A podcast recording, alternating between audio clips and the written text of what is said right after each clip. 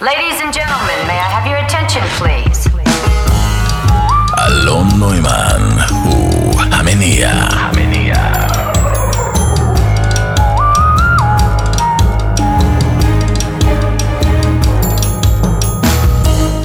שלום, שלום, שלום, ברוכות הבאות, ברוכים הבאים לעוד תוכנית של המניע. אני אלון נוימן, אה, כמו תמיד, מנסה להתחקות ביחד איתכם אה, אחרי נושאים, מושגים, חוויות שכולנו חולקים. הפעם אני מנסה לעשות משהו קצת אחר ושמח על ההזדמנות לארח כאן איתי פיזית מוזיקאי, זמר, אה, מנחה סדנאות, מורה, רוחני, מה שאתם רוצים, שדרך המוזיקה הוא חוקר, הוא משתף את הנושאים שמעניינים ומניעים אותו, קוראים לו עומר גונן האלה, והוא מוציא אלבום חדש, שהמפיק המוזיקלי שלו הוא תמיר מוסקת, ואני תופס אותו ממש אה, לפני ההשקה שלו. כשדיברנו על האירוח הזה, עלה נושא מעניין שסביבו נדבר היום, והנושא הוא טקס. החיים שלנו מלאים בטקסים, אתם יודעים, חלקם יומיומיים, פרטיים, פשוטים, כמו צחצוח שיניים, למשל. אמ, טקס אה, בדרך כלל זה משהו שמתרחש במעברים האלה בין אה, קודש לחול דווקא. קשור אה, לא מעט במעברים או שינויים בחיים ובהכרה בהם מצד החברה. הם יהיו משותפים בדרך כלל לקבוצה של אנשים, כמו מסדר בוקר בצבא, גם סוג של טקס.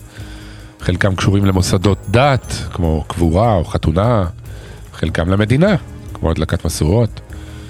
אה, חלקם קשורים למסור, למסורות עתיקות, כמו טקסים שמאנים, שבטיים של אה, חניכה, גירוש אה, של רוחות רעות, ריפוי, תפילות לגשם או פריון.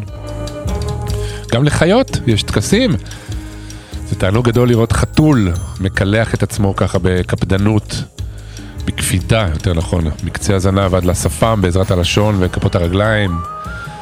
אה, יש טקסי חיזור של ציפורי גן עדן למשל, שמי שלא ראה את זה אני ממליץ מאוד מאוד לחפש ביוטיוב, זה פשוט אה, עולה על כל דמיון. וכמו הרבה מילים בהם אנחנו משתמשים, המקור של המילה טקס הוא מיוונית, טקסיס, שהמשמעות שלו הוא סדר או ארגון. ובאמת מה שמאפיין טקסים, בין השאר, זה חזרה על פעולות ומחזורים מסוימים שיש להם משמעות עבור מי שמשתתף בהם. יכול להיות שירה, ריקוד, תפילה, בדרך כלל גם מעורבים עם כלים או אביזרים שונים. וטקס הוא אולי אמצעי גישה, הכנה לקראת, או אה, צינור להעברה של משמעות מסוימת, והכוח שלו הוא בעצם ביכולת ליצור הזדהות וחיבור בין אם זה בן אדם אה, פרטי או קבוצה שמתאחדת סביב הטקס כדי להגדיר את עצמה, לחזק מכנים משותפים, להתאחד מול כוח או להתאחד איתו עם כוח יותר גדול. בימינו לתקשורת יש חלק אה, גדול מאוד בעריכה או ביצירה של טקסים, כולנו מכירים את השידורים מזירות פיגועים שהפכו לטקסים מורבידים כאלה שיש להם מוטיבים חוזרים שקהל הצופים כבר די מורגל אליהם לצערי, ובדרך כלל הוא משרת בעיקר את הפחד, את הרצון לייצר כותרות יותר מאשר משמעות אמיתית או מועילה, ובטח לנסות לשדר איזו אווירה של שליטה במצב. מהדורות חדשות מזמן הפכו לסוג של ריטואל קבוע אצל צופים.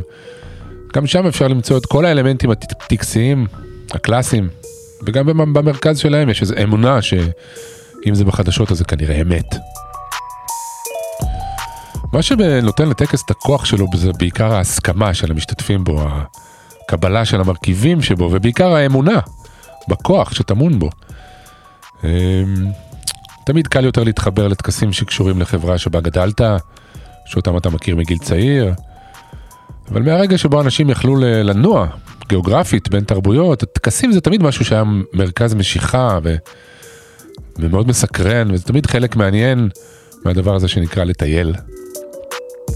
זה יכול להיות פסטיבל צבעים בהודו, אה, חג המולד בצפון אמריקה, או אפילו קבוצה של אנשים מבוגרים שעושה יודל בשוויץ. טקסים הם גם חלון לתוך הערכים, אה, שאיפות, חיי רוח של חברה. אפשר דרכם ללמוד מה החברה הזאת מקדשת, ממה היא חוששת, איך היא תופסת את העולם. מה שעוד מעניין זה שרוב האנשים שמשתתפים בטקסים לא תמיד מבינים את המשמעות, אבל לעצם ההשתתפות והחוויה יש כוח בפני עצמו. בדרך כלל יוביל את הטקס איש רוח או איש עם ידע כלשהו, זה יכול להיות ידע רפואי, דתי, מוזיקלי. והאמון בטקס קשור גם לאמון במוביל שלו.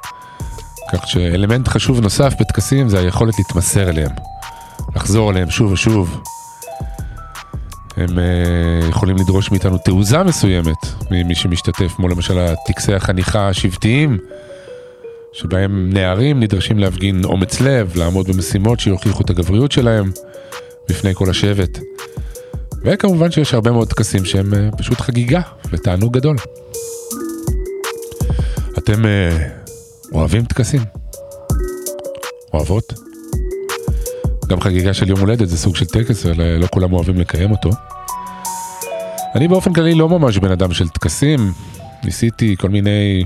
מה שכן נוכח בחיים שלי בדרך כלל קשור לעניין של לייצר התמדה, של חזרה על משהו, או לפתוח דברים שקשה לי לפתוח בלי, אה, בלי להטיל ספק בשאלות. אמ, אנשים אוהבים ליצור לעצמם טקסים בעצמם, כאלה רוטינות בוקר, או טקסים קטנים לפני השינה. אני מקווה שאחרי המפגש עם עומר, ייפתח לי התיאבון והסקרנות.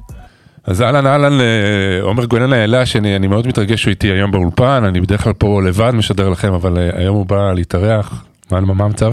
אה, מעולה, תודה רבה, כיף להיות כאן. כן.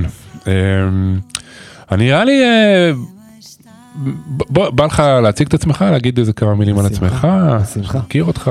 כן, אמ, אז אה, כמו שאמרת, עומר, ואני מוזיקאי, אבל אמ, לא רק, בוא נגיד שהשורשים הם במוזיקה, הנשמה במוזיקה. מגיל אה, צעיר. מגיל צעיר, ממש. מה היה הכלי הראשון שניגנת עליו? אתה יודע, זה התחיל ממקהלה בבית ספר וחלילית, ומאוד כן. מהר זה עבר לחליל צד, בגיל עשר בערך התחלתי לנגן חליל צד. ניגנתי מוזיקה קלאסית שנים, הייתי בתלמה ילין, אחרי זה בתזמורת צה"ל. ואז uh, המוזיקה הלכה והתפתחה, המשכתי, ולאט לאט הקול שהתחלתי ממנו חזר לתפוס את קדמת הבמה, Mm. ולשיר, לכתוב. Um, ואז אהבה נוספת שהיא גם, הייתי אומר, במהות שלי, מעבר לזה שזה, איך נקרא לזה? נפש האדם, התפתחות אישית, אה, לגעת באנשים, הדבר הזה שהוא כל כך אה, מהותי בשבילי, אה, הוא גם חזר לקדמת הבמה, אחרי שנים של ביישנות, שזה היה יותר מאחורה, והתחבר למוזיקה. ובמקום הזה של ההבנה שמוזיקה בעצם מייצרת איזשהו מרחב מאוד עמוק שדרכו אנשים חווים את עצמם בצורה חזקה, ובגלל זה כולנו אוהבים כל כך מוזיקה. בצורה בלתי אמצעית, יש משהו במוזיקה שכאילו עושה איזה בייפס למוח ונכנס ללב. כן, בדיוק, עמוק, לתוך הרגש. כן. ומתוך ההבנה הזאת, התחלתי להתעסק הרבה בלהפעיל אנשים להיכנס לתוך המרחב של המוזיקה, לצאת מ- מלהיות קהל מהמם. ולהיות משתתפים. וגם בסדנאות וגם בהופעות, שפעם הייתי קורא להם פעימות, שזה היה מין מופע אינטראקטיבי כזה, שכל המופע בעצם שרים ביחד עם הקהל מנגינות, שחלקם היו קודם וחלקם מתוך הרגע אלתורים, נושמים ביחד, רוקדים ביחד, מין חוויה מאוד אה, אה, משותפת מהמם. שלנו. ו, ובעצם עיקר העשייה שלי היום היא, היא ב... להשתמש במוזיקה, להביא את המוזיקה ולייצר איזשהו מרחב שדרכו אנחנו יכולים לחוות משהו עמוק ביחד. ואולי אה, הייתי אומר, להעיז ולומר, הופכים להיות קהילה, ולו לרגע אחד קטן. יפה. ובעצם אה, גם אנחנו עומדים בפני תקליט חדש, נכון? כן. יוצא תקליט חדש? בשעה טובה. שנקרא, כן, שעה טובה, מזל טוב. אלבום שנקרא אה, שורשים, שורשים. שזה גם, זה שירים שמתבשלים אצלי על אש קטנה כבר הרבה מאוד שנים, שאני, הם בעצם בחוץ בכל מה שאני עושה ושר כבר uh, כמעט עשור, uh, חלקם או רובם. ובשנה וחצי האחרונה הקלטנו אותם, uh, והם יוצאים. עכשיו, uh, אחרי שהם עברו תחת הידיים המדהימות של תמיר מוסקת, שעשה אה, לאלבום גדול. הזה מיקס, וואו. וגם uh, נתן לו עוד איזה טאץ' פינס כזה על הכל. כן. וזהו, יוצא עכשיו. אז אני אומר בוא, בוא נשמע אה, בוא נשמע שיר מהתקליט ואחרי זה אה, נמשיך נראה אה, יאללה. לאן זה ייקח אותנו השיר אה, קוראים אה, מרחבים.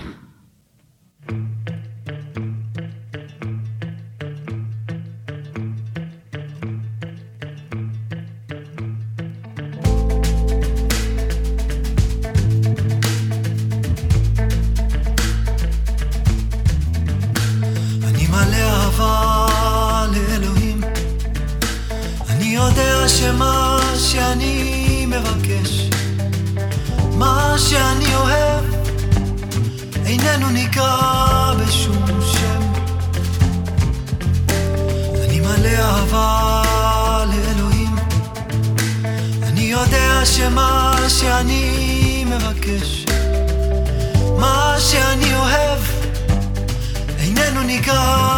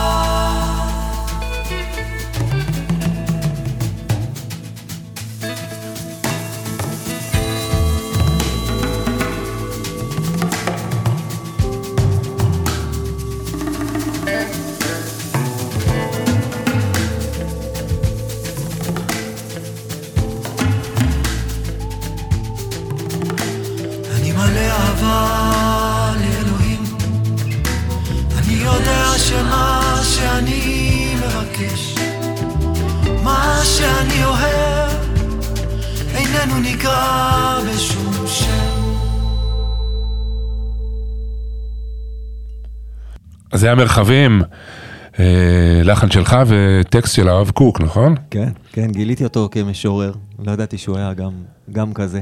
כן, יש לו את אה, עלה, עלה למעלה עלה, שזה כן, כמו שהרוב יש. מכירים, אבל לא מכירים את הדברים האחרים, יש טקסטים מטורפים שלו. יש לו טקסטים מטורפים. זה כן. האמת, השיר הזה בנוי משני טקסטים שונים, שמצאתי בספרון אחד קטן שנקרא חדריו, מהמם. ושני הטקסטים האלה איכשהו התחברו לי לאיזושהי תמונה שלמה. אמ, וההצהרה הזאת שהוא נפתח בה, שהיא כזה די גרנדיוזית, אתה יודע, אני מלא אהבה לאלוהים, כן. זה משפט שכשאתה שומע אותו בהתחלה, הוא ישר נכנס לקונוטציה דתית. כן, ואז מיד אחרי זה בא, אני יודע מה שאני מבקש, מה שאני רוצה, איננו נקרא בשום שם. כאילו הדבר הזה של לשים על זה טאג, ואז מיד הוא שובר את זה, וכל הטקסט הזה בעצם מתעסק באיזשהו משהו שהוא רחב יותר מכל מסגרת שהיא. Hmm. הוא אומר שם, אל תכניסוני לשום, אל תסגרוני בשום כלוב, לא גשמי ולא רוחני. Hmm. כאילו, תנו לנשמה הזאת להיות מעבר להכל. ועדיין אני יכול להגיד, אני מלא אהבה לאלוהים, כי אני עדיין אדם, ואני עדיין מוגבל בתוך מקום, זמן ושפה. Mm. אבל אל תטעו, זה לא באמת מי שאני. כן, באמת מי שאני... הנפש שלי לא, אין, לה, אין לה גבולות. אין, אין שם אתה גבולות. יודע, זה נורא יפה, כי אני חושב שהרב קוק הוא דמות, אה, אני לא מכיר מספיק, אבל אה, התוודעתי אליו אה, בעיקר בתוכנית שעשיתי פה עם אה, אסי עזריה, שיש לו פינה בתוכנית קבועה, והייתה לנו תוכנית פעם, והיינו קוראים לרב קוק הספונסר, כי כל הזמן היינו חוזרים אליו. ו, ובעצם, דווקא אדם שאחר כך הפך להיות מזוהה עם אה, מחנה דתי-לאומי, היה מאוד אה, שונה בתפיסה שלו העמוקה ל, ל, ל, ל, ל, לאחדות, דווקא לאחדות מאוד מאוד גדולה, והשיר הזה גם באיזשהו מקום מדבר על זה. ואני משער שאתה, בכל החיפושים המוזיקליים שלך, אנחנו נגיע לזה בהמשך, גם, גם זה שאתה שר בשפות אחרות או בכיוונים שונים, שהמקורות השפעה שלך הם מאוד מאוד רחבים, ובעצם אם אני מבין נכון, יש משהו דרך המוזיקה ודרך החיבור שלך עם אנשים, שהשיר הזה ממש מדבר עליו, זאת אומרת, אל, ת, אל תקרא לי ככה, אל, ת, אל תגדיר אותי ככה, אל תחשוב עליי מה שאתה חושב בגלל איך שאני נראה, בגלל מאיפה שאני בא, כן. ו... ובסופו של דבר, יש איזה, לא יודע למה יש התנגדות לאנשים להבין שכולם אותו דבר, אני לא כך מבין, אנחנו קצת נגיע לזה אולי אחרי זה כשנדבר על טקסים, כי בעצם הנושא של התוכנית, מי, ש... מי שהצטרף עכשיו, עוד לא אמרתי את זה, שהנושא, אמרתי את זה בפתיחה, אבל טקסים יכולים או להבדיל, להפריד או לחבר. כי טקסים שהם באים למשל ממקומות של לאומיות, טקסים מדיניים, טקסים דתיים, יש בהם משהו שאחד מהמטרות שלו זה לגרום לקהילה להזדהות עם מסביב לערכים מסוימים, כן. שלפעמים הם אחרים מהמדינה השכנה נניח, ויש טקסים שההפך, שהמטרה שלהם היא דווקא לאחד סביב, נגיד, כמו טקסט כזה, שבעצם אומר, "אה, מה שמאחד את כולנו, מאחד את כולנו, לא משנה מה תגידו. נכון, אני חושב שטקס אה, הוא פוטנציאל, בסופו של דבר. כמו שתגיד אה, אנרגיה. אתה יכול כן. לקחת אותה ולהשתמש בה להרס, ואתה יכול להשתמש בה לבנייה. אז אותו דבר, טקס הוא, הוא סוג של פוטנציאל, הוא מרחב שמאפשר לנו לעשות איזושהי אה, התמרה אולי של אנרגיה, או איזושהי, אה, איזשהו דיוק של משהו מסוים. אנחנו לוקחים איזשהו רגע, שמים אותו בתוך מסגרת מסוימת, מציינים איזשהו ציון, ויש לנו הרבה שלבים לטקס אה, שאמורים לייצר בעצם את המסגרת הזאת, ומצליחים להפוך משהו שהיה סמלי למשהו ממשי, לציין אותו. ו- ועל ידי זה לעזור לנו אה, לממש דברים בחיים שלנו, לעבור שלבים בחיים שלנו, להיפרד מדברים שאנחנו צריכים להיפרד, לחזק קשרים שרוצים להתחזק, כל דבר כזה. אה, אז כן, אז אתה יכול להשתמש גם בכוח המסוים הזה, לייצר אה, הפרדה ו- וריחוק של קבוצה אחת מול קבוצה אחרת.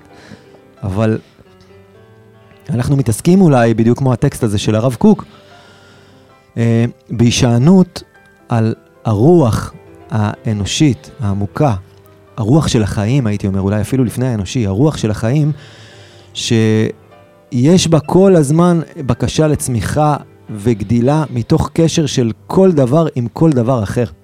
בחיים האלה הכל קשור להכל, והוא גם, בחיים הדברים ידועים. זאת אומרת, בטבע, כל הדברים קורים שעצמם. ההקשרים בין הדברים השונים, ההאזנה המשותפת הזאת היא קורית, וברור שדבר אחד לא יתכחש לדבר אחר שמזין אותו. אנחנו, כבני אדם, הצלחנו לעשות את הדבר הזה, מעצם התודעה שמתבוננת בעצמה, הצלחנו גם לנתק את עצמנו בעצם ממקורות ההאזנה שלנו. והטקסים שאנחנו אולי מדברים עליהם היום ומבקשים אותם, זה טקסים שקודם כל מכירים ב... בחשיבות הגדולה הזאת של החיבור. אתה יודע, במסורות שמגיעות אה, מהאינדיאנים מאמריקה, אומרים, אהו מתקו יאסין, זה הברכה שלהם, שזה to all my relations. ו-all my relations זה לא רק uh, קשרים אנושיים, זה כל מערכות היחסים שלי, אני מכיר בהם ברגע הזה, ומתוך זה אני פועל. באופן עקרוני, כשאתה תפעל ככה, אה, סביר להניח שלא תפעל uh, להרחיק ולהפריד, אם אתה קשור לכל הדברים. יפה. אז בעצם זה גם מחבר אותנו ל... לשם של האלבום שנקרא שורשים. כן, כן. אז בעצם. אה, ממה שאני שומע, השורשים שלך מאוד מסועפים, כן. והולכים לכל מיני מקומות, לעומק, לרוחב, לגובה, כאילו השורשים שלך גם עולים למעלה, אז- אז- מנגרובים כאלה, אתה יודע, זה לא רק כן, כמו לתוך הצמחים האדם. האלה שתולים אותם באוויר. כן, בדיוק, אז... אה, אולי זה באמת קצת ככה, כמו הצמחים האלה שתולים אותם באוויר, כי אני חושב שגם אני גדלתי עם המון השפעות, זאת אומרת, נולדתי אה, לבית דתי, אה, שחזר בשאלה מאוד מהר. גדלתי בנתניה, בסביבות מסוימות שהיו לפעמים, אה, אתה יודע, אזורים יותר קשים, ועברתי לתלמה ילין, שזה בערך הקיצוניות ההפוכה. וואו. אה, הרבה מאוד שינויים שחוויתי יחסית בגיל צעיר, שהראו לי כל מיני זוויות של העולם הזה ואפשרויות. ומה שקרה לי מתוך זה, זה אני דווקא התכחשתי להכל. זאת אומרת, איבדתי את עצמי איפשהו במקום הזה, והבנתי שאני לא רוצה להיות מזוהה עם שום דבר. מבחינתי, שאפתי להיות מין משהו שהוא מעל האנושי. וגם ברמה של להיות מנותק מהכל, מההשפעות, מה... היה לי איזושהי תפיסה אולי קצת אה, אה, כאילו של אמונה מזרחית כזאת, אבל שטוחה של להיות above everything, אתה יודע, מהמם. מין כזה כן. מנותק מהרגשות, מנותק, לא שהתפיסה הזאת מדברת על זה, אתה יודע, היא מדברת על איזשהו עומק מתוך ריחוק, כן. אבל אני תפסתי את זה בתור ריחוק. אוקיי. אמרתי, אני לא רוצה להיות לא מזוהה, לא כישראלי, לא כיהודי, לא כתימני, לא, כ... לא כשום דבר. אני אזרח העולם, ובאיזושהי צורה, כמו אולי צמח שתלוי באוויר, זה עושה אותך נורא חלש. אמ, ולקח לי הרבה שנים להבין את זה. קודם כל, מתוך הממד המאוד אנושי של להבין מה זה להיות מנותק מהרגשות שלך, בגלל שאתה בוחר לא להרגיש כי זה כואב. אמ, ומתוך זה להתחיל להסתכל בעצם על מה השארתי מאחורה, איפה היהדות שלי, איפה התימניות שלי, איפה הגבריות שלי, איפה כל אותם דברים שהם חלק ממי שאני, אבל שהתעקשתי לשים אותם בצד. Hmm. ואני חושב שהאלבום הזה, הוא עוסק בזה בהרבה רמות, והוא לא רק עוסק בזה ברמה רעיונית, אלא השירים נכתבים מתוך מקום ומתוך מסע ש, של חיבור לכל אחת מהזוויות האלה, כשכל אחד מהם הרגשתי שהיא פשוט מגיעה אליי חזרה ונותנת לי מלא כוח, כמו אדמה. פתאום השורשים שלי יכולים לשקוע בתוך אדמה ולהתייצב, ואני יכול אה, לעמוד יותר בנוחות בעולם הזה. אשריך. מה שנקרא. אה, בוא נשמע את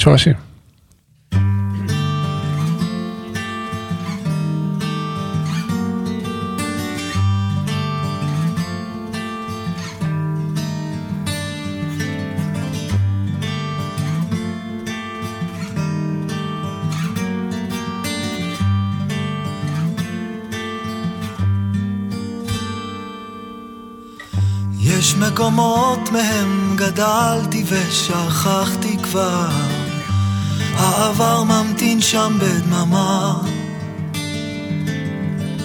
כמו חלונות הם נפתחים בסדק לפניי.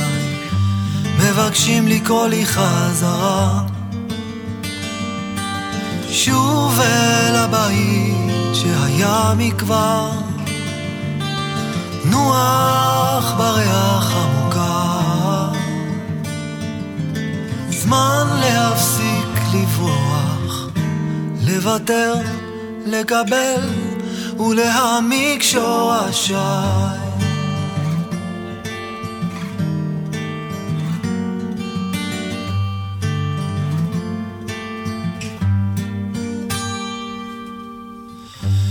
יש אנשים שמבטם ליווה את צעדיי ובגופי זורם דמם. עם השנים הותרתי את חלקם מאחוריי ועכשיו שומע את קולם.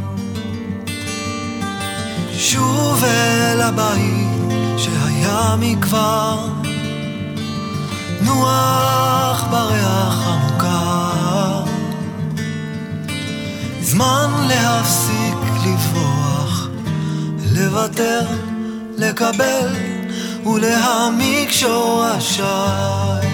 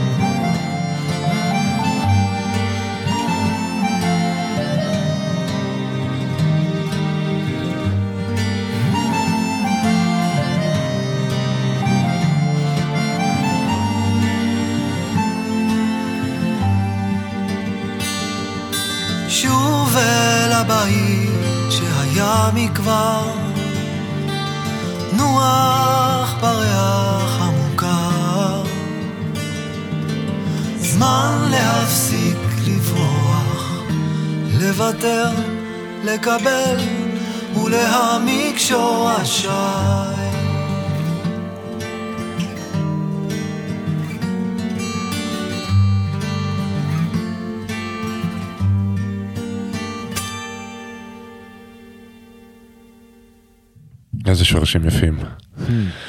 אמ, דיברנו קודם על העניין הזה של טקס, על הפוטנציאל, אמרת שזה מאוד יפה, שהטקס אה, יש לו פוטנציאל, והשאלה, לאן לוקחים את זה. מה שגם ציינת קודם, ש... שמשהו בטקס קושר אותך לקהילה, שלא משאיר אותך לבד. אני חושב שאם יש אה, אה, קושי שהמין האנושי מתמודד איתו יותר ויותר, דווקא...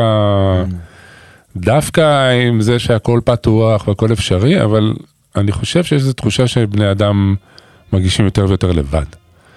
ו... לצערנו, כן. כן, אז, אז, אה, אז באמת אה, טקס זה פוטנציאל מאוד מאוד גדול להיות חלק מקהילה מסוימת ש... שעושה טקסים אה, ביחד ומתאגדת סביב אה, רעיונות או דברים שחשובים לה. כן, אני חושב, ש... אני חושב שהתנועה הנוכחית היא מה שקורה היום, שהרבה פעמים אנחנו מתוך ההתעוררות שלנו שופטים אותו כלא בסדר, כ... מה עשינו, מה הרסנו, יש שם נורא כזה מקום של הלקאה עצמית, שאולי הוא חשוב ברמת ה... קצת לעורר בושה ואחריות, כן, אבל גם צריך לזכור שהכל בסדר. כאילו, העולם הזה גדול מאיתנו, והתנועה הזאת שהתרחקנו אה, וגילינו את האינדיבידואל שלנו עד מיצוי, כנראה הייתה הכרחית, בדיוק כמו בתנועה של אה, מטוטלת, היא צריכה להגיע ממש ממש לקצה שלה לפני שנגמר לה הכוח והיא מתחילה לנוע חזרה למרכז. ו... ובעצם הגענו למצב כזה שאנחנו התכחשנו מתוך האינדיבידואליזם לדברים מאוד בסיסיים בחיים האלה שהם בלעדיהם אין לנו חיים. שזה הדברים הכי בסיסיים, אתה יודע, מים, אוויר, אדמה, דברים כאלה שבלעדיהם אין חיים. Mm. ו... ועל הדרך סיפרנו לעצמנו את הסיפור שאנחנו לא צריכים אף אחד. אנחנו לא צריכים בעצם אף אחד. כשאם אנחנו מסתכלים על החיים שלנו, אנחנו כל הזמן נזקקים לאנשים, כל הזמן, לא משנה כמה אתה אינדיבידואל, כל הזמן. אתה כל הזמן, גם אם אתה איזה כוכב בודד וזה, יש לך את הקהל שלך שמזין אותך. אמ, ועכשיו מתוך הצורך הזה, מתוך הריקנות הזאת, אנחנו מתחילים לבקש חזרה את הדבר הזה. איך בעצם להתחבר מבלי לאבד את עצמנו, מבלי אה, אה, ש, שהיחיד הולך לאיבוד בתוך הכלל, כי אולי גם זה לא מה שאנחנו רוצים, אנחנו רוצים לשמור על הייחודיות הזאת, על הרב גוניות הזאת, ולחבור ביחד ליצירה של קהילה שהיא לא הופכת אותנו לחד גונים, אלא Mm. היא מאוד מאוד diverse. כן. אבל זה, זה לדעתי אחד הדברים ש... שצריך למצוא דרך מסוימת אה, או טק- טקס מסוים שבו אתה לא מרגיש שאתה מאבד את הזהות הזאת הפ- הפנימית והאישית שלך, כי הרבה טקסים למשל, אה, שוב, אני חוזר לטקסים דתיים או לאומיים, או אפילו טקסים לפעמים, יש אנשים שלא אוהבים יום הולדת כי הם מרגישים שזה, שזה מציין דברים ש, שמבאסים אותם והם לא מצליחים לבוא לידי ביטוי וגם הרבה פעמים לא נהנים כי זה כבר לא עושים את זה בשביל עצמם וכל מיני דברים כאלה ו... כן. אז בעצם, בעצם מה שאתה אומר זה שצריך למצוא את הדרך לעשות, להיות, למצוא את הטקסים שמדברים אליך אה, וזה מוביל אותי כאילו לדבר הבא שלפעמים יש קושי, לפעמים לי גם, להתחבר לטקס שאני אמ, צריך לעבור כל מיני תחנות בדרך, או אם זה גם במוזיקה לפעמים, או, או, או אם זה בטקסטים מסוימים ש, שאנשים קוראים נגיד כמו תפילות או דברים כאלה, כן. ואז, ואז לפעמים אין את האנשים שעוזרים לך להתחבר. אין את מישהו שיביא אותך את הדרך, אה, כן, אז, אה, אז אה, תראה, קודם כל, הרבה מהטקסים שאנחנו מכירים סביבנו, הם לא באמת, לא בחרנו בהם. hmm, הם הוגשו לנו, והם הוגשו לנו הרבה פעמים עם הצורה הלא נכונה. כמו שאמרת, טקסים אה, לאומיים או לאומניים, או טקסים שנכפו עלינו בכל מיני דרכים כאלה, או דברים שמתקשרים אצלנו לדברים שליליים, אם אנחנו תופסים את הדת כמשהו שלילי, אז כל מה שהיא מייצגת, כל הטקסים שלה ייראו לנו גם כן שליליים, אפילו שלא ירדנו לעומק של אותו כן. דבר. אז אני חושב שקודם כל, במקום שאנחנו נמצאים בו היום, עבור רוב האנשים, להתנסות במשהו כזה אומר להיפגש גם עם תחושה של דחייה. להיפגש גם עם קושי. ולהבין שבעצם כשאתה נכנס לתוך מרחב כזה, אתה הולך לפגוש חלקים שבך שלא פגשת עדיין. ובדרך כלל מה לא פגשנו? פחד. את הדברים כן. הלא נעימים. כן. ואם אנחנו לא נשליך את זה בהכרח על הטקס, אלא נבין שמעצם מרחב הטקס, אנחנו נפגשים במראה מסוימת, שמאירה. ואז אני לא בא מול הדבר, אני לא אומר, אוקיי, אני לא מרגיש נוח, אז זה אומר שאני צריך ללכת, זה לא טוב. Hmm. מה קורה פה? למה אני לא מרגיש נוח? האם תחושת האי-נוחות הזאת מלווה אותי בעוד הרבה דברים אחרים בחיים שלי, ואני פשוט לא נותן לה מקום? אז אני חושב שזה דבר אחד. קודם כל, Hmm. מרחב של טקס הוא מאמת. כן. אה, וצריך להכיר בזה. דבר שני זה כמובן לבחור את הסט והסטינג הנכונים. זה משהו מאוד מאוד חשוב. אנחנו מתחילים עכשיו דרך חדשה שבה הטקסים חוזרים בענק לתוך החיים של בני האדם בעולם, טקסים מכל הסוגים האפשריים. ובתוך הדבר הזה צריך למצוא את המקום שהוא מכבד אותך. מי אתה כאדם? מה אתה צריך בשביל להרגיש נוח? מה אתה צריך בשביל ביטחון? האם זה מתאים לך? האנשים שסביבך? האם הסטינג המסוים מתאים לך? האם השפה שמדברים מתאימה לך? כי אם אתה לא מסוגל לשמוע פיוטים בעברית, והטקס הזה מבוסס על זה, אז כמובן אתה לא תצליח להתחבר. מהמם. אז אני חושב שהאפשרויות מאוד רבות, וקודם כל אנחנו צריכים, הייתי שואל עוד לפני איזה טקס אני רוצה, מה אני רוצה? למה אני רוצה טקס? מה אני רוצה מהדבר הזה בחיים שלי? מה חסר לי? ואני חושב שיש חוסר עצום היום של משמעות מהמם. בעולם הזה. יש לנו הכל, יותר ממה שהיה לנו אי פעם, ועדיין אין לנו משמעות, כי הכל נורא קל והולך. כן. והטקסים האלה, הדברים, אנחנו מדברים על משהו נורא רחב, אתה יודע, אני אומר כן. טקס, זה משהו מאוד מאוד רחב. אבל אם אני אגיד מרחב שיש בו כוונה ברמה מאוד גבוהה, אמ, על כל דבר, על הפרטים שיש במרחב, על מה אנחנו רוצים לייצר עם המרחב הזה, על האנשים שבאו למרחב, יש המון כוונה. אז Mhm. קודם כל אנחנו צריכים לדעת למה אנחנו מתכוונים. כן. מה בעצם אנחנו מבקשים? איזה טקס? מה זה, טקס התבגרות, טקס מעבר, טקס נישואים, טקס מוות, כן. טקס אבל? איזה טקס? מה אנחנו מבקשים להביא ולממש בתוך החיים שלנו כרגע, ועבורו אנחנו מקדישים את הזמן. מהמם. עכשיו, בטקס אני חושב שעוד אה, מימד מאוד חשוב, הוא זה שיש אה, יש הקרבה בטקס. אתה יודע, בתנ"ך מדברים הרבה על קורבן, קורבנות. כן, כן, כן. קורבנות. אבל אם נוציא את זה רגע מלשחוט חיות, כן.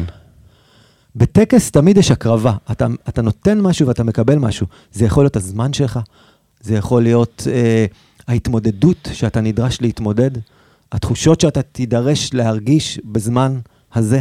כל מיני סוגים של קורבנות כאלה, שאתה יכול להבין אותם, והם יעזרו לך בעצם לעבור את הדבר הזה שנקרא טקס בצורה אה, כזו שאתה תצא מהצד השני שלו קצת אחרת. Mhm. כי בסוף זה מה שאנחנו רוצים, להיכנס, להקדיש את הדבר הזה, להקדיש את הזמן הזה ולצאת עם אולי כוח חדש, כלים חדשים, יכולת, איזשהו מימוש קטן שקרה בחיים שלנו בזכות אה, אותו הטקס.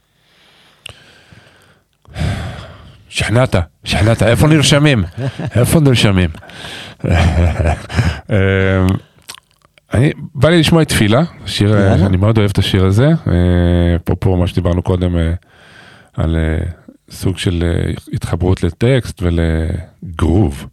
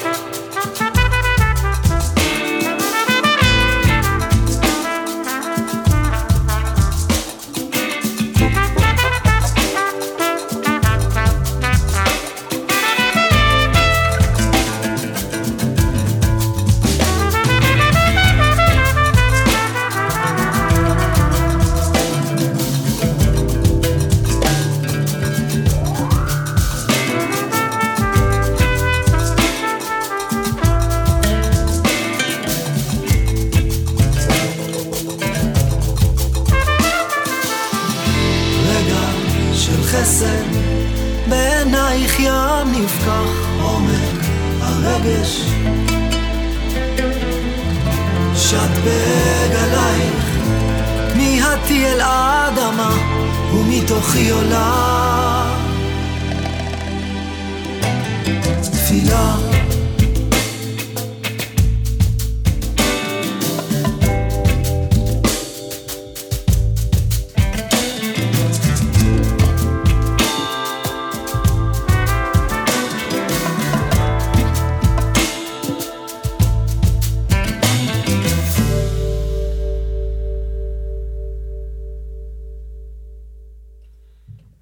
שיר מעולה. תודה רבה. אמ, רצית להגיד משהו על ה... כן, רציתי להגיד משהו בהקשר הזה של... אה, יש משהו בדיבור הזה על, על טקס ואולי על אה, רוחניות שהוא נורא נורא רחב. אה, הקשבתי עכשיו לשיר הזה, ככה, לטקסט הזה, והבנתי בעצם, הטקסט הזה הוא תפילה. והוא ברובו מאוד כזה, גם תפילה אישית, אבל מאוד מאוד רחבה אה, לחיים. ואז בסוף יש את החלק הזה שהוא פתאום הופך להיות נורא אישי, שאני מדבר בעצם לאישה, רגע של חסד בעינייך, ים נפקח, עומק הרגש. וה, והתחושה הזאת של להיות על מול אישה, שהיא כל כך ברגש, וה, והגבר הזה שהוא מרגיש חסר קרקע בתוך העולם הזה של הרגש, ומתוך זה עולה התפילה. וזה החזיר אותי למקום הזה שבסוף הכל מתחיל ממקום מאוד אישי של מערכות יחסים, שגם התחלנו משם. אמ, ומתוך חוויה מאוד אישית של חיים, של אה, שמחה ושל כאב. ומתוך המקום הזה בעצם עולה, עולה התפילה. מתוך המקום הזה עולים כל המרחבים המאוד גדולים האלה של טקס וכוונה ורוח. זה דברים שהם, השורשים שלהם נעוצים במקום מאוד מאוד אישי. ואני חושב שזה יכול לעזור אה, לנו לקרב את זה אלינו. זה לא שם, רחוק, זה לא דת, זה לא איזה משהו רחוק, זה אני והחיים שלי והדיבור שלי עם ה, מה שאני רוצה לקרוא לו שהוא גדול ממני. אז ברשותך, אני, זה, אני מאוד מאוד מסכים עם מה שאתה אומר, ואני אקח את זה עוד צעד אחד ואני אגיד אה, שלפעמים זה מתחיל אפילו ממערכת יחסים שלך עם עצמך. אמ, שזה לדעתי המסע האישי של כל אחד מאיתנו אה, במהלך חייו, הוא לומד המון דברים, אם הוא בעניין של ללמוד המון דברים. ואני חושב שמה שקשור לטקס, אה, אמרת את זה, נגעת בזה קודם, הייתי שמח להרחיב על זה קצת אולי יותר, זה את המקום הזה שבעצם בטקס אתה, יש מצב שתפגוש את עצמך כמו שלא פגשת אף פעם. אפילו רצוי. רצוי מאוד, אבל אני חושב שהרצוי הזה הוא גם מאוד מפחיד אנשים. הוא מאוד מפחיד, הוא כאילו דורש איזושהי, מצד אחד תעוזה אפילו הייתי אומר, ומצד שני אה, באמת חיבור למקום שבאמת רוצה את זה, באמת רוצה לעשות את השאלה הזאת, כי אתה יודע ש... אתה יודע, אם אתה לא רוצה לדעת אל תשאל, כן. אבל אם אתה רוצה לדעת אז תשאל ולך תדע מה תהיה התשובה. נכון. ואמרתי את זה קצת בהתחלה, אבל שיש יש עניין של תעוזה ויש עניין של גדול של התמסרות ואיזושהי מוכנות לוותר על שליטה. כן, כמו שאמרו חכמים, הרבה דעת, מרבה מכאוב. כן, המקום הזה של אתה... אתה מסתכל ואתה מתחיל לראות דברים שלא ראית. והדברים שלא ראית הם הדברים שלא רצית לראות. ולא Mhm. רצית לראות אותם כי הם כאבו, כן, פשוט כך. כן, ו... וזה חלק בלתי נמנע מתהליך התפתחות של, של כל אדם, של מה שאתה מבקש. אנחנו בעצם מבקשים את הטוב בחיים שלנו, אבל למה הוא לא שם? אם אנחנו מבקשים אותו, למה הוא לא שם? מה עומד בינינו לבין אותה הגשמה שאנחנו כל כך כמהים אליה, של מערכות יחסים בריאות, של שפע רוחני, של שפע גשמי, של... מה עומד בינינו לבין זה? זה... בסופו של דבר בהתבוננות שלי זה תמיד אנחנו עומדים בינינו לבין זה. כן. אם uh, אנחנו לא מתעסקים עכשיו ב- בשיעור בפסיכולוגיה, אבל, כן, אבל בסופו של דבר זה הפחדים שלנו, וזה הכאבים שלנו שיוצרים חומות סביבנו ומונעים מאיתנו לפגוש את הפוטנציאל הגבוה שלנו בחיים. ולכן, בשביל לעשות איזשהו תהליך התקדמות, אין לך ברירה אלא לגעת באותם מקומות. ואמרת, הרבה פעמים הפחד עוצר אותנו, אבל זה מעניין כי פחד הוא בעצם המפגש שלנו עם הלא נודע. כן, הוא תמיד יעלה שם. אז זה די בסיסי הרי, אם אתה הולך למקום לא נודע, שתפגוש פחד, הרי אתה יודע, אני הולך למקום שאני לא מכיר, עדיין לא ראיתי. אני עוד לא יודע, אפילו אם תחשוב על זה בכיוון החי... החיובי. נגיד אני בן אדם שלא חווה הצלחה, אז אני עדיין לא יודע מה זה הצלחה. אז אם אני בדרך לשם, איך אני אפגוש אותה מבלי הפחד? הרי זה, זה, זה מה שמסמן לי את הגבול. עד לפה אתה מכיר, כן. ומפה לא. ולכן ה- היכולת שלנו אמ, להרגיש או להיות נוכח, נוכחים עם קשת רחבה של רגשות, היא איזשהו תנאי בסיסי אה, להתפתחות ולגדילה. והמרחב של הטקס, אני חושב שהוא אה, מאפשר לנו בעצם איזשהו תהליך למידה של הדבר הזה. זאת אומרת, אם אנחנו אוריינטד לכיוון הזה, ומייצרים את הטקסים האלה שיאפשרו לנו להרחיב את המכל הרגשי שלנו, אז בהכרח זה מה שיקרה. והיום יש שפע של דברים כאלה, אני לא יודע אם שמעת על אה, אה, מורה גדולה בשם ג'ואנה מייסי, אבל היא, מייצ... היא מדבר, מתעסקת הרבה במה שקורה בעולם הזה, אה, על כל הרמות שלו, ואחד העיסוקים המרכזיים זה לעזור לאנשים לחוות את הכאב, את הקושי ואת האבל על כל מה שקורה בחיים האלה, ושאנחנו לא מסוגלים אה, לתפוס או לשנות כרגע, אלא קודם כל לפגוש את זה ברמה רגשית. ויש ממש טקסים, setting כאלה, שאתה נכנס לתוכם, ובתוכם... מה מה למשל, אתה אתה יכול לתת איזה דוגמה? יש לה, נגיד, טקס שנקרא מנדלת אה, אמת, אוקיי, truth mandala, אה, שזה מרחב שאתה שם כמה חפצים במרכז, מהמם. שמייצגים דברים מסוימים, נגיד האחד מייצ... מייצג את, ה... את הכאב שלך אל מול uh, מה שקורה, בינך לבין עצמך, בחיים אתה יכול לבחור, אחד מייצג את הפחד, אחד את הכעס. מהמם. אמ, ואנשים, יש איזושהי מערכת חוקים שלא ניכנס אליה לעומק עכשיו, איך מייצרים בעצם מרחב בטוח, מהמם. וכל אחד בתורו, בזמן שהוא מרגיש, נכנס פנימה למרכז המעגל, מחזיק את אותו חפץ, נגיד שהוא על הכעס, ונותן לכל המקום של הכעס בחיים שלו לצאת ברגע הזה. זה יכול להיות בדיבור, זה יכול להיות בצעקות, זה יכול להיות בשתיקה, באיזה דרך שאתה רוצה. ואתה יכול לעבור את כל הדבר הזה. עכשיו, כשאנחנו עדים לחוויה הזאת של אנשים אחרים, המרחב שמתחיל להיווצר שם, אי אפשר לתאר אותו במילים, אבל Mm. כולנו יודעים מה זה להיות במרחב רגשי חזק. מהמם. אפילו אם אתה, אתה יודע, אתה הולך להלוויה ואנשים בוכים ואתה פתאום מרגיש איך זה לוקח אותך. כן, אז אותו דבר, זה בעיקר לייצר מקום בטוח, שבו אנשים מרגישים בטוח להיות מי שהם. מהמם. פשוט להיות מי שהם, לא מי שאמרו להם להיות, לא מה שהם רגילים לשחק כל היום, אלא עכשיו, ברגע הזה, תעצור שנייה. איפה אתה? אתה יכול באמת לבטא את זה במערכות היחסים שלך בחיים? יש לך אנשים שכשהם שואלים אותך מה העניינים, אתה יכול להגיד להם באמת מה העניינים?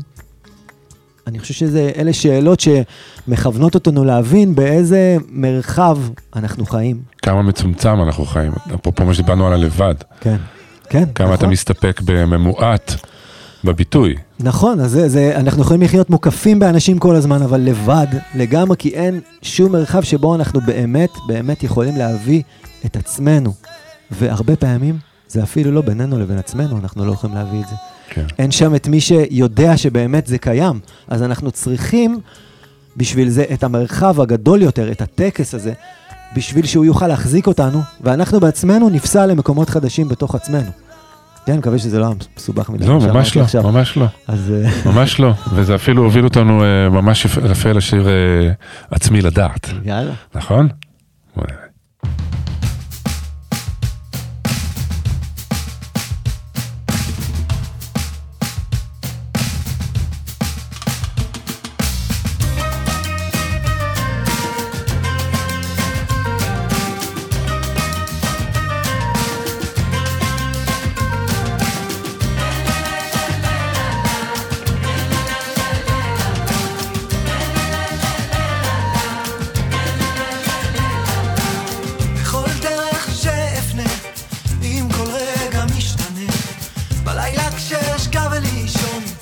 וגם מבעד לחלום, עם אור ראשון כשאתעורר, כשאשקוט או אדבר, בילדותי ובגרותי, תמיד במחשבתי, מחפש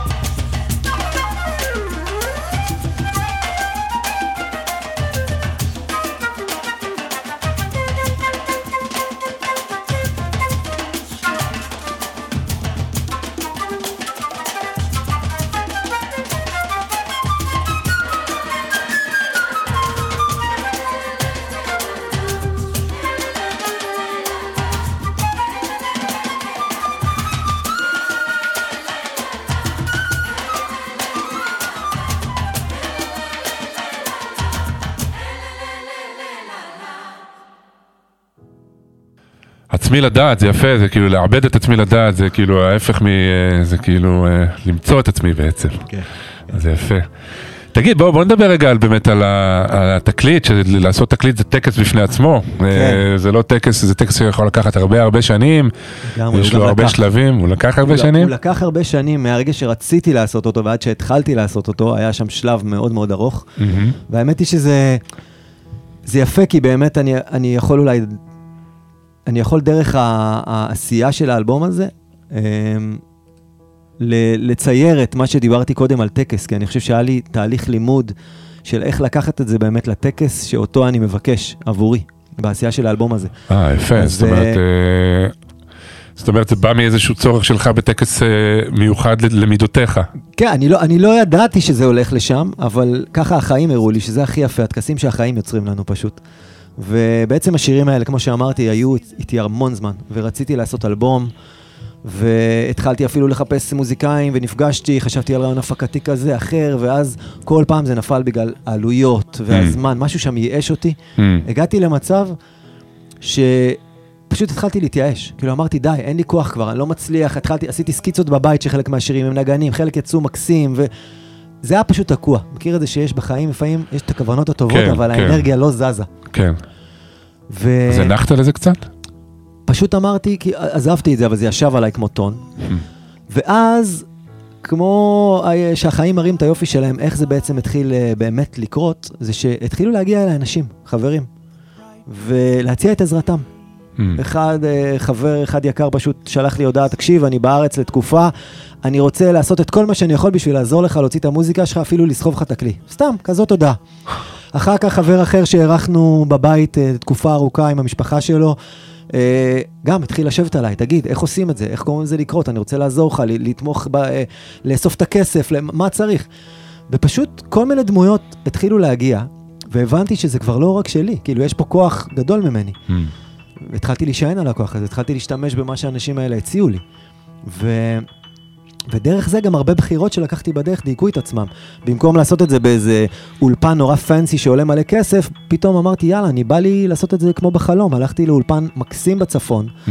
אה, שנקרא לאקזילנד, ולקחנו אותו לשלושה ימים. באנו לשם, עוד חבר בא רק בשביל ה good vibe, עוד חבר בא רק בשביל לבשל לנו אוכל. היינו כאילו שלושה ימים במקום מדהים בצפון, נוף מדהים, מקליטים בבוקר, בלילה, מוזיקה כמו שמוזיקה צריכה להג... להיות ולהגיע. יצאתי משם בתחושה שבחיים לא הייתי בהקלטה. וואו. הלב מלא, כאילו. השירים, נת, נתנו את הנשמה שם כולנו. ו, וזה היה הבסיס לדבר הזה, ואז, כמו שזה ממשיך, ו, וכל העזרה שאני מקבל, כל הכסף לאלבום הזה, אספתי בעצם, זאת אומרת, נתנו לי, Mm. אנשים, חברים טובים, חברים רחוקים, אה, זה נעשה בזכות המון המון אנשים, זה ממש אלבום קהילתי, הדבר הזה. ו... מי מנגן באלבום? אתה רוצה אוי, להגיד? מלא אנשים טובים, בטח, אני מקווה שאני לא אשכח אף אחד. יש פה את אה, טל כהן בתופים, יש פה את אה, אה, נמרוד בקלידים, שניהם מ טייני פינגרס, יש פה את אליסף בשארי, שמנגן בס ואוד, שהוא הולך איתי מלא מלא שנים, אח יקר. יש פה את אלעד נאמן, שהוא גם אח יקר, שמנגן כלי הקשה. יש פה את לירן קהת, שהוא הפיק את האלבום הראשון שלי, חלון בזמן, והוא מנגן פה גיטרות. יש פה מלא אנשים ששרים, אה, גם אה, אשתי שרה פה, ואחותי שרה פה, ומלא, כאילו אני בטח אשכח עוד אנשים, אבל מלא מלא מלא אה, נגנים אה, מדהימים, וגם פשוט אנשים שקרובים אליי נוכחים פה בתוך היצירה הזאת. ותמיר מוסקת הפיק זהו, את ואז הכל. אה, בסוף ה- הוא- הדובדבן שעל הקצפת, המפיק שאני הכי אוהב בארץ, ועוקב אחרי העבודות שלו כבר מלא שנים, לא חלמתי על זה, שהאלבום הזה הגיע אה, לידיים שלו, והוא עשה עליו מיקס, ולא רק מיקס, אלא גם עוד אה, טאץ' אה, הפקתי ששיבח פה את הכל. אה, ופשוט הפך את זה ליצירה שאם אני חושב אחורה שנתיים, על הרגע שבו זה הרגיש תקוע כמו סלע על הגרון שלי, ואיפה שזה היום, היצירה שהייתה, זה פלא מוחלט. פשוט פלא מוחלט. זה לא משהו שיכולתי לעשות בשום צורה, אה, חוץ כן. מ... עם הכוח האדיר הזה שהתאסף. וזה הזמן להגיד גם שב-14 לפברואר, שזה ביום ר- יום רביעי. כן, יום שלישי, יום שלישי הקרוב. זה, אתה משיק את האלבום הזה כן. בחגיגה גדולה ב- בתמונה, נכון? ל- לא בתמונה, באזור. אה, באזור, האזור, סליחה, כן, באזור. מועדון האזור בתל אביב, אה, זה יוצא בוולנטיינס, לא תכננתי, אבל יצא הופה, ב-14 לפברואר. קלאסי. אז נחגוג באהבה. ואת רוב ההופעות עשיתי בדואט עם אה, גבריאל אה, אייסנמן, שהוא נגן כלי הקשה מדהים. Mm. ובמופע הזה אנחנו מארחים מלא חברים שהיו קשורים איכשהו לדרך. אז uh, יש שם את אמיר מוסקת, ואת יאיה uh, מהדג נחש, Mm. ואת uh, אורקה, ואת uh, קרן מלכה, ואת אליסף ואלעד, וקיצר חבורה סופר גדולה. Group. כן, ממש ממש super group.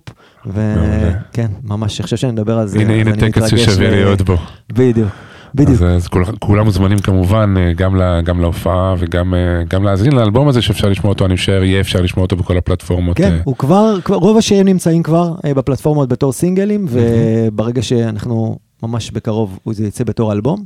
ועוד משהו אחרון להגיד בשביל לקשר את הכל באמת לטקס, שאני מרגיש שמה שקרה מתוך ההופעות שעשיתי, זה שבאמת הטקס אה, תפס את חזית הבמה. זאת אומרת, אני מרגיש שהיום אני מגיע להופעות לא מתוך המקום של אומן שרוצה להשמיע את השירים שלו, אלא מתוך אה, אדם שהדבר הכי חשוב זה בשבילו, זה לחבר אנשים ביחד לחוויה מחזקת.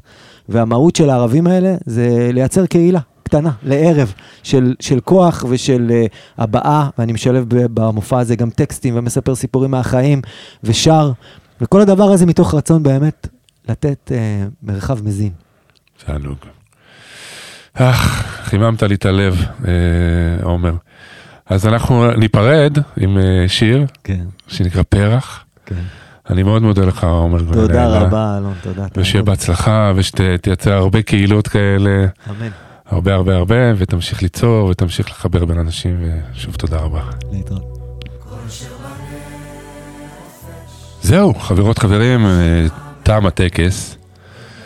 אני שוב מודה לעומר, ואני רוצה להודות לכם על ההאזנה.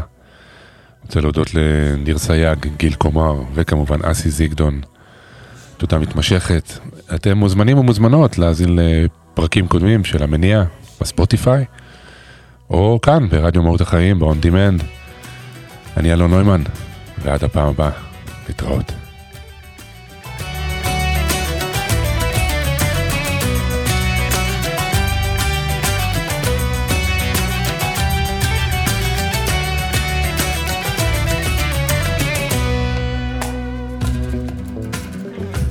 שוכן לו פרח. באהבה איתי צומח.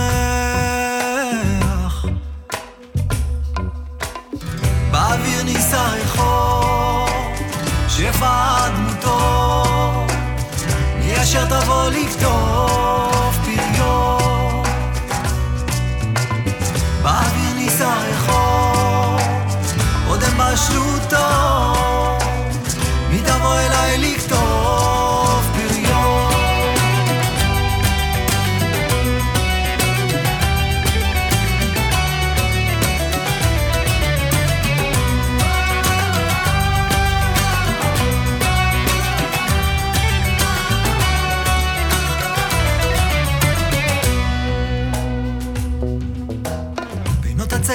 ציפור חבויה.